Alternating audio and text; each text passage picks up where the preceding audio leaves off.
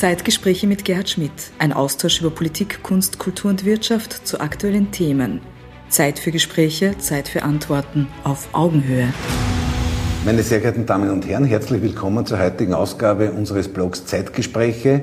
Es ist mir eine ganz besondere Ehre und eine große Freude, jenen Mann begrüßen zu dürfen, der über viele, viele Jahre die Geschicke unseres Landes gelenkt und geleitet hat. Herzlich willkommen, Bundeskanzler Franz Vranitzky.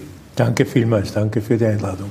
Lieber Herr Bundeskanzler, wir haben gelernt, ich bin gelernter Politikwissenschaftler, bei Heinz Fischer alle Vorlesungen besucht und der hat immer gesagt, wenn man einmal Bundeskanzler war, bleibt man es, ja? Wie, wie siehst du die Situation unseres Landes? Wir haben ja heuer zwei große, zwei große Gedenktage. fünfundsiebzig Jahre Zweite Republik und fünfundzwanzig Jahre Mitgliedschaft bei der Europäischen Union. Du hast ja als Bundeskanzler äh, da ganz entscheidend mitgewirkt. Unter deiner Verantwortung ist Österreich äh, neunzehnhundertfünfundneunzig äh, zur Europäischen Union beigetreten, damals zur Europäischen Gemeinschaft beigetreten. Wie siehst du heute die Situation Österreichs in der Europäischen Union? Im Rückblick darf man mit Berechtigung und auch mit Stolz und Freude sagen, dass dieses Land, unser Heimatland, sich nach dem Zweiten Weltkrieg außerordentlich gut geschlagen und sehr gut entwickelt hat, im Interesse der Bewohner, der Bürger, der Menschen in unserem Land. Man muss bedenken, dass die Jahre zwischen dem Ersten Weltkrieg und dem Zweiten Weltkrieg ja außerordentlich zerstörerisch waren. Und zwar nicht nur, indem Häuser zerbombt wurden und Fabriken in die Luft gesprengt, sondern auch, was die Herzen und die Seelen der Menschen betrifft. Nach dem Ersten Weltkrieg bittere Armut, galoppierende Inflation, hohe Arbeitslosigkeit, ausgesteuert sind viele Menschen gewesen. Und dann kam noch die nationalsozialistische Terrororganisation und Diktatur. Und dann kam der fürchterliche Krieg mit, mit Tausenden, Millionen Toten. Und aus diesem, aus diesem Chaos eigentlich, ich habe selber erlebt, ich war ein Volksschüler, aber habe noch eine wache Erinnerung, wie das eigentlich schrecklich war. Die, die Väter waren nicht da, die waren im Krieg oder in der Gefangenschaft, die Mütter haben alles zu schultern gehabt, die, die Lebensmittelversorgung war so gut wie nicht vorhanden und schrittweise ist das dann zu einer, zuerst einmal zu einer Aufwärtsentwicklung und dann zu einer sehr interessanten und prosperierenden Normalität geworden. Das muss man einmal festhalten. Und wenn oft gesagt wird, Österreich ist eine Erfolgsgeschichte, dann stimmt das.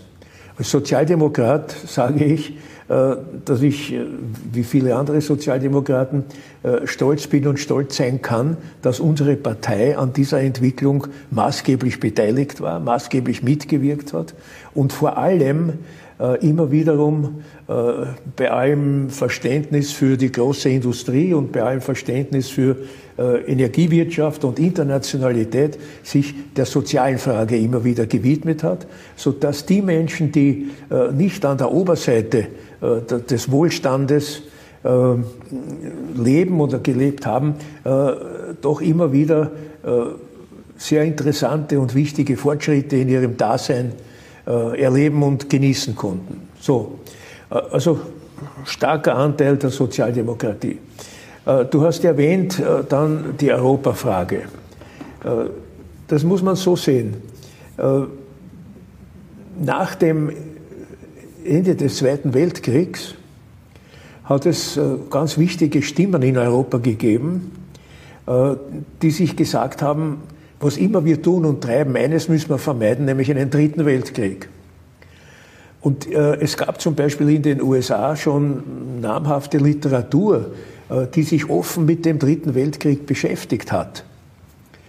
Äh, und diese, man nennt sie heute die Gründerväter der Europa- Europa-Idee, haben sich zum Ziel gesetzt und dieses Ziel auch verwirklicht, alle Voraussetzungen zu schaffen, um den Dritten Weltkrieg nicht eintreten zu lassen. Für Österreich war das zunächst einmal äh, eine eine wirtschaftliche Angelegenheit, eine wirtschaftliche Frage. Wir sind daher auch der Europäischen Freihandelsassoziation beigetreten, der EFTA. Aber später hat sich doch herausgestellt, dass wir als Nicht-E U- oder E W G-Mitglied damals de facto etwas benachteiligt waren. Weil die, die dabei waren, haben untereinander Vorteile gehabt. Und wir haben diese Vorteile für uns nicht lukrieren können. Ich habe immer den Vergleich gebracht, die Entscheidungen, die die getroffen haben, die haben auch für uns gegolten. Nur, wir sind im Vorzimmer gesessen und haben notieren dürfen, was die Auswirkungen für uns sein werden, aber nicht drinnen am Tisch selber mitreden, mitentscheiden, mitbestimmen.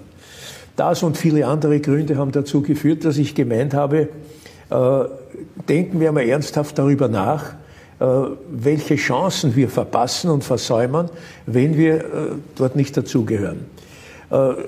Wirtschaftsforscher, Finanzpolitiker, Wissenschaftler, sie alle haben dann eigentlich mich sehr bestärkt in dieser Auffassung. In der Sozialdemokratischen Partei war das anfangs gar nicht selbstverständlich. Ja. Es hat viele Vorbehalte gegeben, Vorbehalte, die man ernst nehmen musste.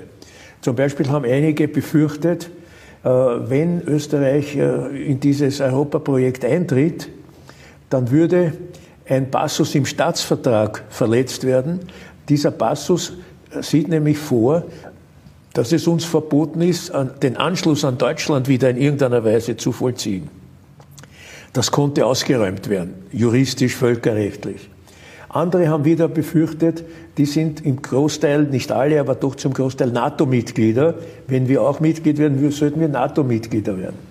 Äh, auch das konnte ausgeräumt werden und sogar im Gegenteil, wir haben auch als E U-Mitglied unbeschadet und ungefährdet unsere Neutralität beibehalten. Wirtschaftlich kann man auch sagen, dass es ein Erfolg war. Die, die Nationalökonomen, die Wirtschaftsforscher, die können uns gut vorrechnen, dass wir aufgrund der verbesserten Exportchancen, aufgrund äh, der verbesserten internationalen Zusammenarbeit unser eigenes Bruttosozialprodukt steigern konnten, damit Arbeitsplätze vermehrt sichern konnten. Wir haben ja äh, im, im Laufe der Zeit dann äh, nicht nur eine ziemlich niedrige Arbeitslosigkeit gehabt, sondern vor allem immer mehr Beschäftigte in der Arbeit. Also der Beschäftigtenstand ist gestiegen. Heute möchte ich nicht verhehlen, dass ich mir schon Sorgen um das Europaprojekt mache.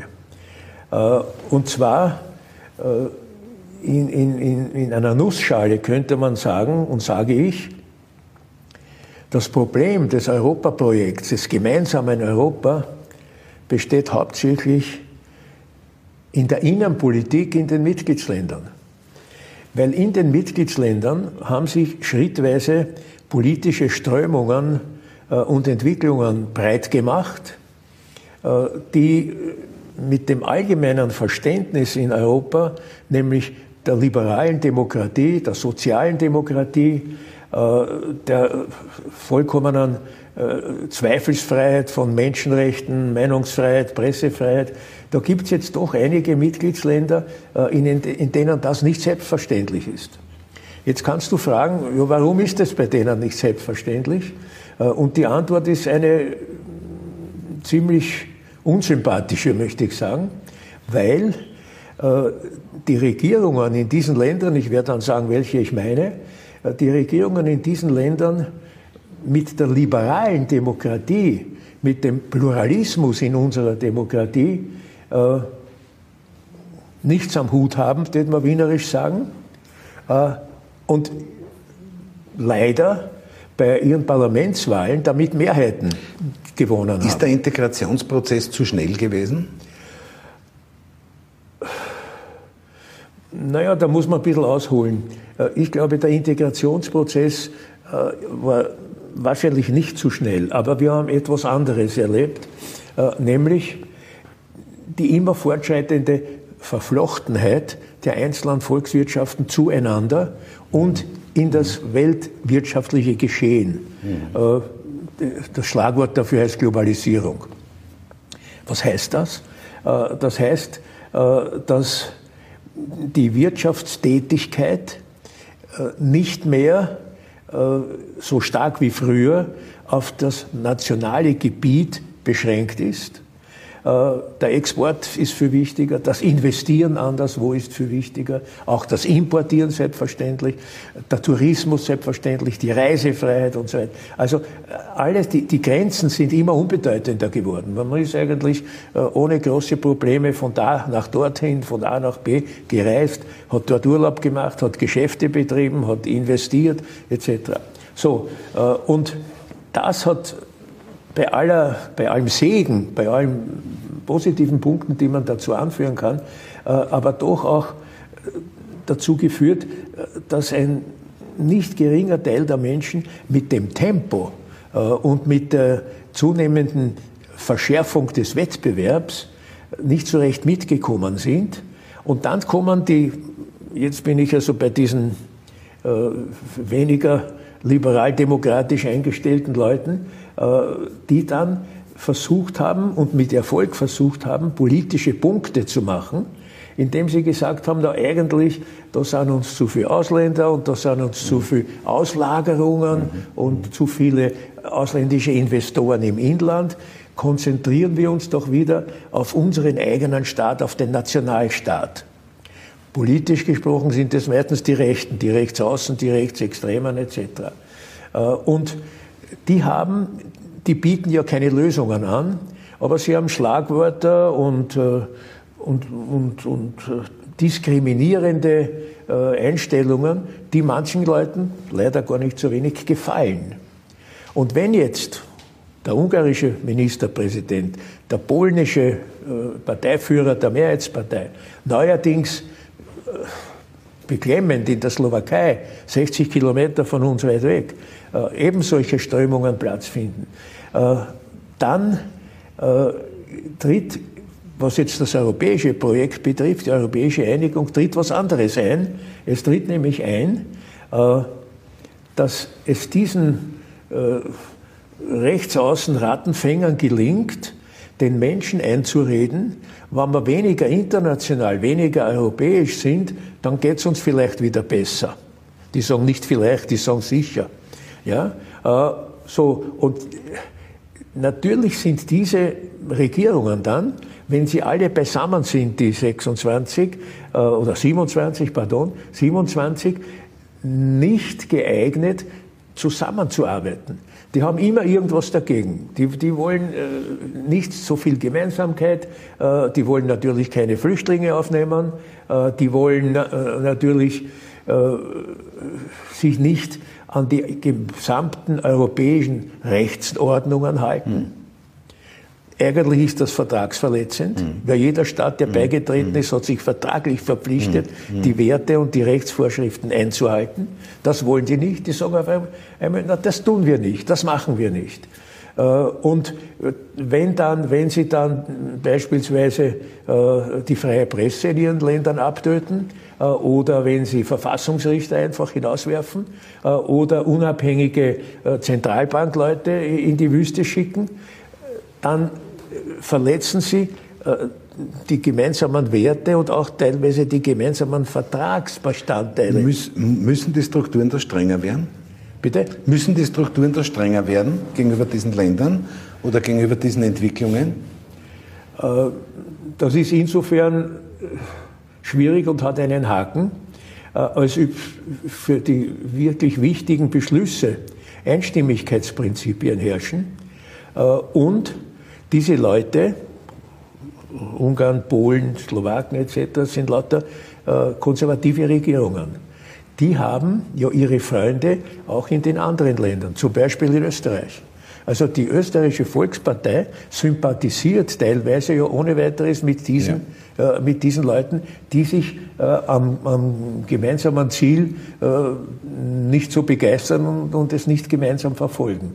Und weil das so ist, kommt natürlich dann in dem Europäischen Rat, also wenn alle Ministerpräsidenten zusammen sind und im Europäischen Parlament, kommt es nicht zu Beschlüssen, äh, weil eben äh, die, die, die, die Konservativen bei aller Zurückhaltung oder bei aller Ablehnung der Einstellung dieser Leute, sie trotzdem die Parteidisziplin wahren äh, und, äh, und, und eben da nicht einschreiten. Und das, das ist ein Kernpunkt der Krise der Europäischen Union.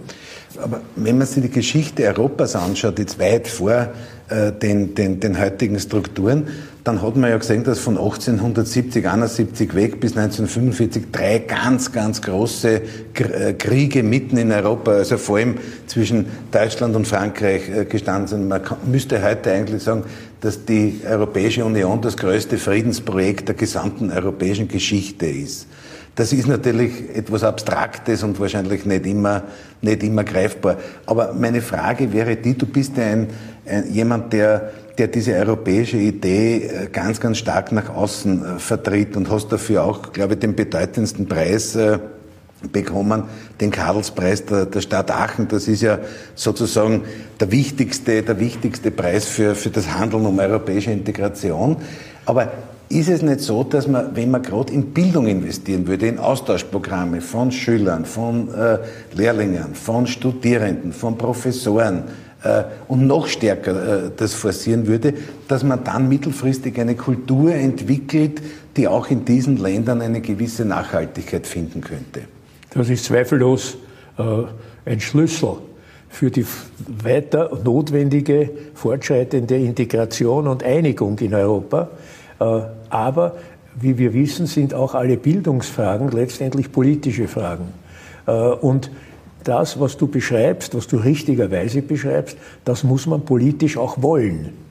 Und es gibt ja auch genug Programme diesbezüglich und Einrichtungen, Austauschprogramme, Erasmus-Programm, Forschungsprogramme und so weiter. Und natürlich, also soweit ich das überblicke, machen sehr viele junge Leute davon auch Gebrauch. Aber das müsste noch viel mehr forciert werden. Ja. Und ich komme wieder auf meine äh, anfängliche Feststellung zurück, äh, nämlich äh, das europäische Geschehen, das, der europäische Fortschritt beginnt nicht in Brüssel, der beginnt in den Mitgliedsländern. Also in unserem Fall hier in Österreich, im anderen Fall in Belgien oder in Ungarn oder in Frankreich, egal von welchem Mitgliedsland wir sprechen. Äh, und da muss man schon auch sagen, tut mir leid zu sagen, äh, ich bin nicht, ich fühle mich nicht so wohl äh, mit den österreichischen politischen Bildungsgeschehen. Es wird zwar immer wieder gesprochen, ja, Bildung, Bildung, Bildung. Äh, wir haben als Sozialdemokraten äh, immer großen Wert darauf gelegt, äh, eigentlich eine, ein Kernsatz unserer Überzeugung, äh, der freie Zugang zu den Hochschulen. Ja, den haben wir nicht mehr. Der ist weg. Mit den, mit den schweren Aufnahmeprüfungen, mit dem Hinausprüfen aus, der, aus dem Studium, mit dem begrenzten Zugang zu den Universitäten ist da sozusagen kein Fortschrittswille erkennbar, aus meiner sicheren Überzeugung.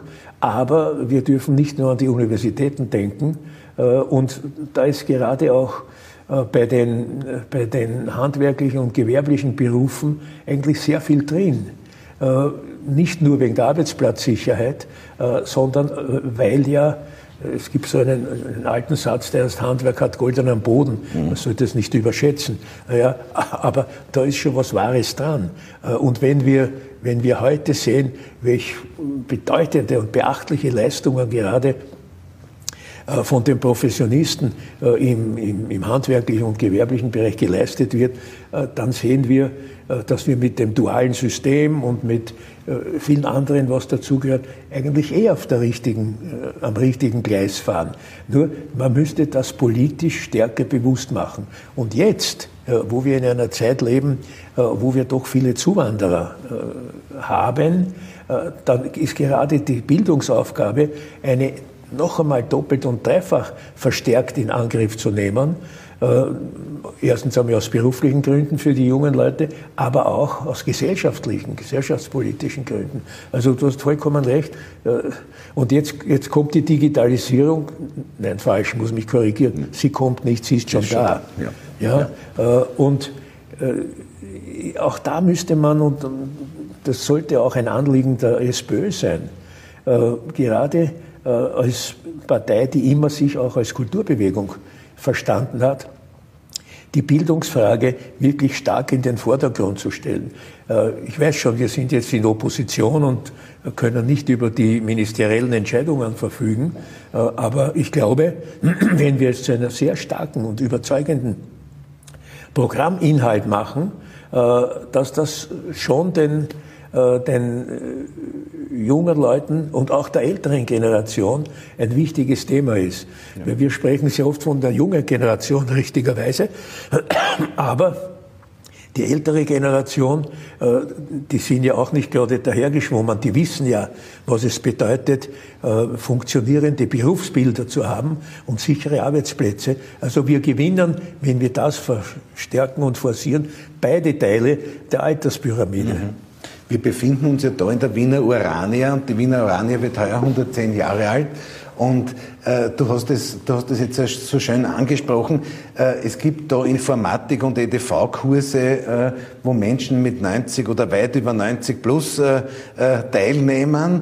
Äh, es hat sich da sozusagen auch gesellschaftlich wirklich sehr, sehr verändert. Und durch die Corona-Krise sind ja auch bei den jungen Menschen viele Bildungsprozesse elektronisch jetzt durchgeführt worden.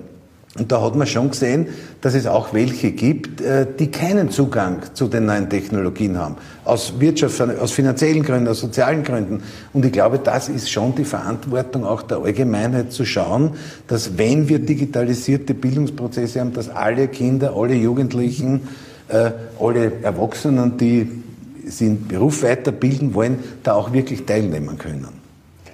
Das ist zweifellos richtig und Äh, auch wenn es manchmal abgegriffen klingt, aber es ist nicht abgegriffen, wenn wir uns diesem Thema immer wieder widmen, ja, und immer wieder, ja, wieder.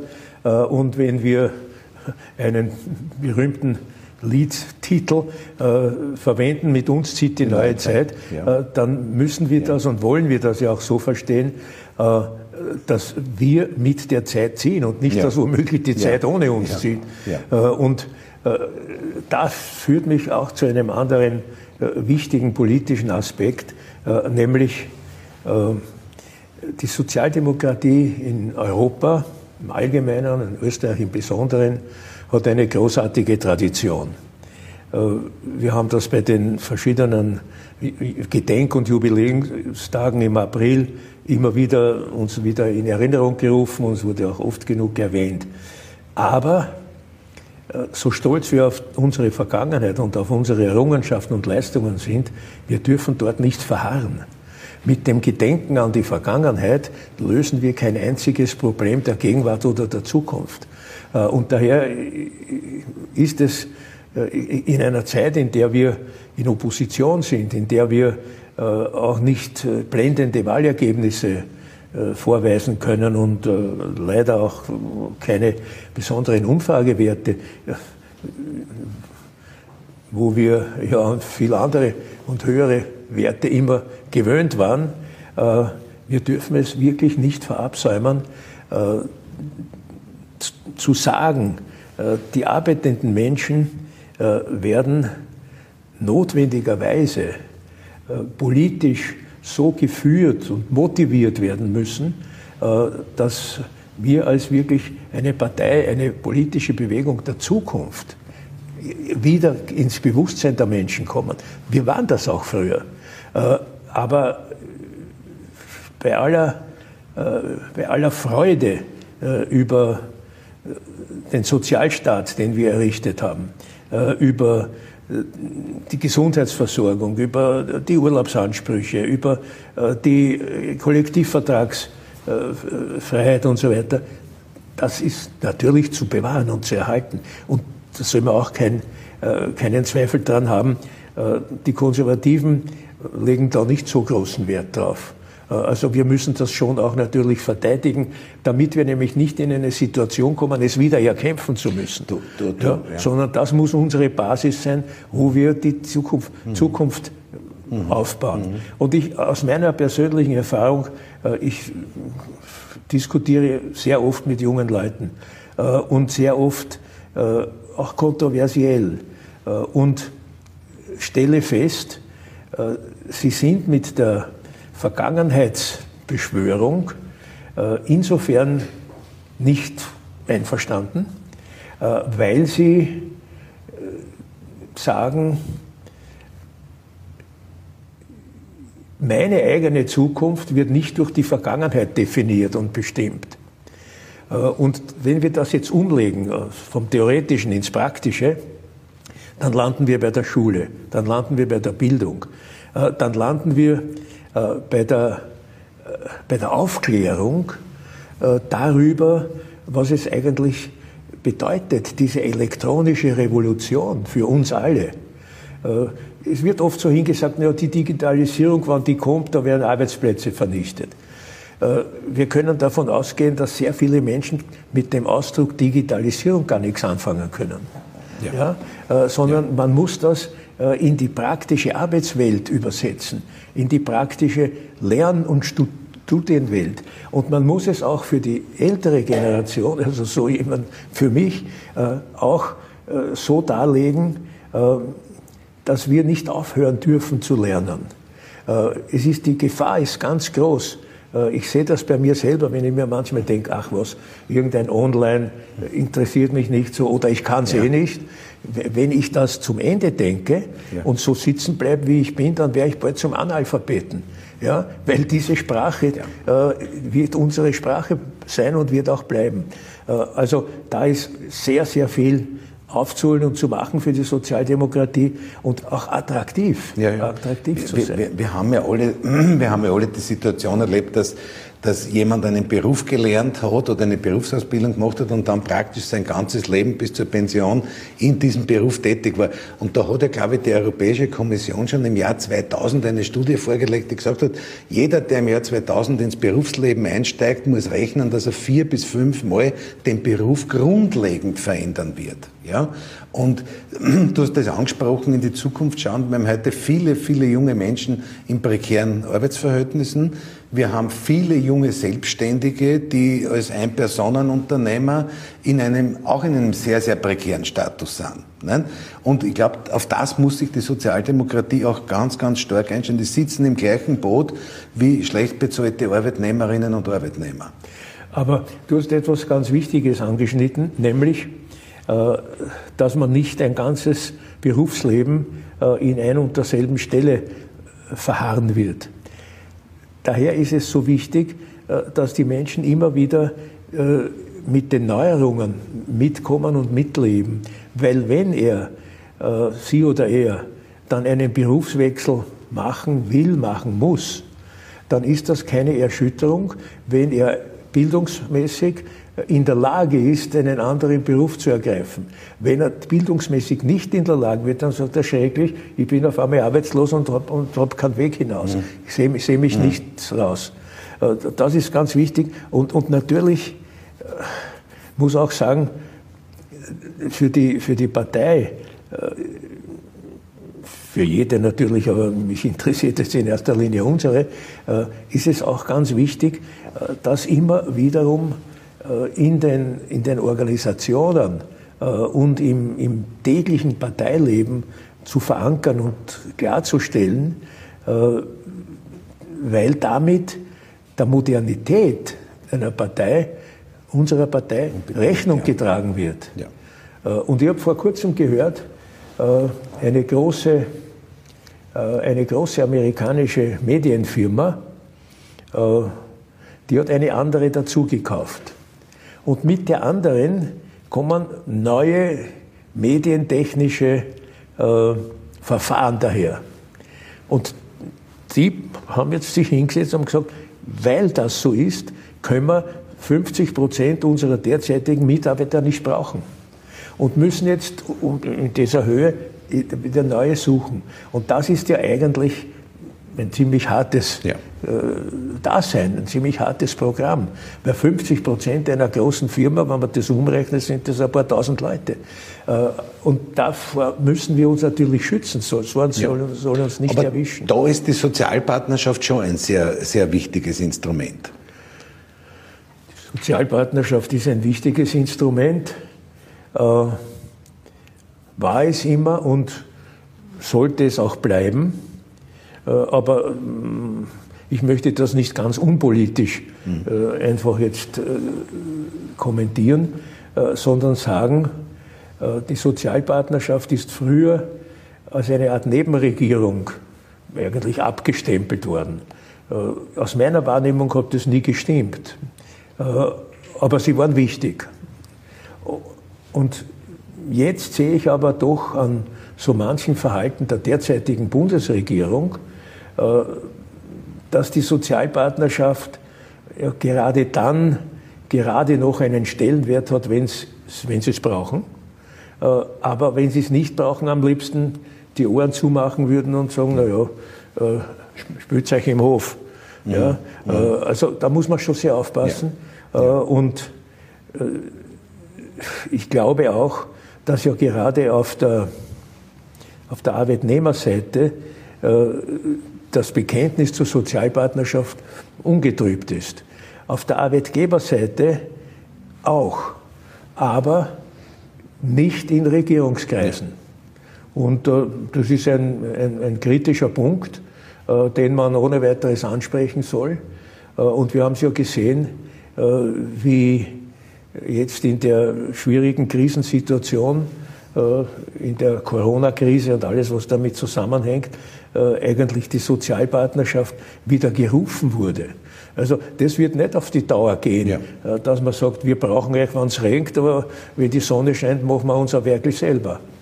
Ja, aber die Sozialdemokratie hat sich immer zur Sozialpartnerschaft... Äh naja, die Sozialdemokratie selbstverständlich, aber nicht zuletzt aufgrund des Umstandes, dass ja die Gewerkschaftsbewegung äh, verwandt ist mit unserer Parteibewegung, politischen Bewegung, äh, dass es hier äh, sehr viele äh, Übereinstimmungen gibt äh, und dass dieses getrennt Marschieren, Vereinschlagen äh, ja nicht überholt ist. Du hast uns jetzt den, den Blick in die Zukunft äh, ans Herz gelegt und das ist ganz, ganz wichtig. Du selber hast das ja immer auch äh, persönlich verkörpert, aber du hast dich auch nicht gescheit, äh, Dinge, die in der Geschichte liegen, offen anzusprechen. Wenn ich denke an die, an die Rede in Israel vor der Knesset oder im österreichischen Nationalrat, wo du am Beginn der neunziger Jahre ganz klar auch die österreichische Mitverantwortung äh, an der N S-Zeit ausgesprochen hast, also die Mitverantwortung von Österreicherinnen und Österreichern. Das war damals sehr mutig. Ja, mutig hin oder her, es war jedenfalls notwendig. Weil ich schon der Auffassung war, ein Staat, eine Gesellschaft kann und soll nicht auf Dauer mit einer, einer Art Geschichtslüge, einer Art Lebenslüge leben. Weil irgendwann kommt ein Punkt, wo das nicht mehr funktioniert. Und es war eh spät genug. neunzehnhunderteinundneunzig war spät genug. Es war aber auf der anderen Seite auch abzuwägen, dass man das nicht in einer unpassenden Zeit sagt. Und die Zeit war halt neunzehnhunderteinundneunzig aus mehreren Gründen schon geeignet. Es war die Waldheim-Zeit mit all dem Drum und Dran und mit allen Verdächtigungen mhm. auf der ganzen Welt. Ich erinnere mich, ich bin in New York bei einer Dienstreise auf der Straße angesprochen worden von jemandem, der irgendwas mit Österreich zu tun hatte und mich erkannt hat. Und der hat mich gefragt, um sicher zu gehen, ob ich der überhaupt bin, hat er gesagt, wo ich herkomme. Und ich habe gesagt, aus Österreich. Und der hat gesagt, ah, das alte Naziland. Und das und andere Erfahrungen und Erlebnisse haben mich dann schon bewogen, hier einen Schritt zu setzen, der diese sogenannte Opferthese ein für alle Mal aus dem politischen Leben ausschaltet. Und das ist nicht zuletzt deshalb wichtig, weil es doch gar nicht so wenige Menschen gibt, die aus ihrem Verantwortungsbewusstsein her ganz gern sagen, ah, mit dem haben wir nichts zu tun, schuld waren wir auch nicht. Und dann muss man noch den Generationswandel auch einkalkulieren, denn viele, denen mit Recht vorzuwerfen ist, dass sie mit den Nazis kooperiert haben, die leben ja gar nicht mehr. umso weniger darf man mit so einer These weiterleben. Ja. Vielen herzlichen Dank für deine Analyse. Du hast, du hast diese Offenheit, die in der Politik notwendig ist, gezeigt. Du hast die Dinge immer sehr, sehr offen angesprochen. Wenn wir jetzt noch reden würden, aber da brauchen wir fast ein eigenes Interview über deine, deine internationale Gestaltungsbereitschaft zwischen neunzehnhundertachtundachtzig oder sechsundachtzig und, und, und, und zweiundneunzig in der Waldheim-Zeit, dann hat es gezeigt, sozusagen, wie sehr es auch wichtig ist, internationales Engagement einzubringen. Wenn du heute dem, unserer Republik oder deiner Partei noch einen Rat auf den Weg mitgeben könntest, was würdest du mit ein oder zwei Sätzen das sagen? Ich sage das mit großer Zurückhaltung, weil die Stimmen, so wie meine, aus der Vergangenheit sich nicht in den Vordergrund rücken sollen. Wenn du mich aber fragst, dann würde ich eigentlich nur zwei Sätze sagen. Der eine Satz: Unsere Grundgedanken und unsere Grundüberzeugung ist nach wie vor richtig. Lassen wir uns nicht von irgendwelchen Entwicklungen oder Personen oder anderen Parteien ins Boxhorn jagen. Wir haben nicht Unrecht. Zweiter Satz aber: Wir müssen diese Überzeugung äh, in eine zeitgemäße Form gießen. Wir müssen mit unserer Überzeugung verstanden werden. Äh, und wir würden keinen zukunftsträchtigen Weg gehen, wenn wir nicht alles unternehmen, uns im Interesse der Menschen, für die wir letztendlich einstehen, nicht verständlich zu machen. Machen wir uns verständlich und zeigen wir keine Scheu, das auch in die Bevölkerung hineinzutragen, weil wir müssen zumindest, wenn nicht mehr, eine politische Bewegung sein, die sich der heutzutage gängigen Oberflächlichkeit nicht preisgibt. Ich danke für dieses wunderbare Schlusswort. Im, im Sinne von Erich Kästner könnte man sagen, tu Gutes und sprich darüber. Und bewahren wir uns, bewahren wir uns sozusagen auch über viel Optimismus, auch wenn der manchmal mit sehr viel Kritik auch durchdrungen ist, aber ich glaube, Optimismus ist ein ganz, ganz wichtiges Fundament. Lieber Herr Bundeskanzler, du warst ja auch einmal Vorsitzender der Sozialdemokratischen Partei und ich darf dir als Vorsitzender der kleinen Hitzinger-Organisation jetzt etwas mitgeben. Wir haben am Dach unserer Bezirksorganisation, glaube ich, zwölf Bienenstöcke, wo hunderttausende fleißige Bienen, sozialdemokratische Bienen, sage ich immer, einen ganz, ganz tollen Honig produzieren, der ist genfrei zertifiziert, biozertifiziert, mit einem tollen Imker gemeinsam. Ich danke dir sehr herzlich und darf dir das als kleines Geschenk mitgeben. Vielen herzlichen Dank für das Gespräch. Ich bedanke mich auch für die Einladung, für den Honig und vor allem, dass ich etwas Neues gelernt habe, nämlich, dass in zumindest einem Wiener Bezirk die Genossen nicht nur Menschen sind, sondern auch Bienen.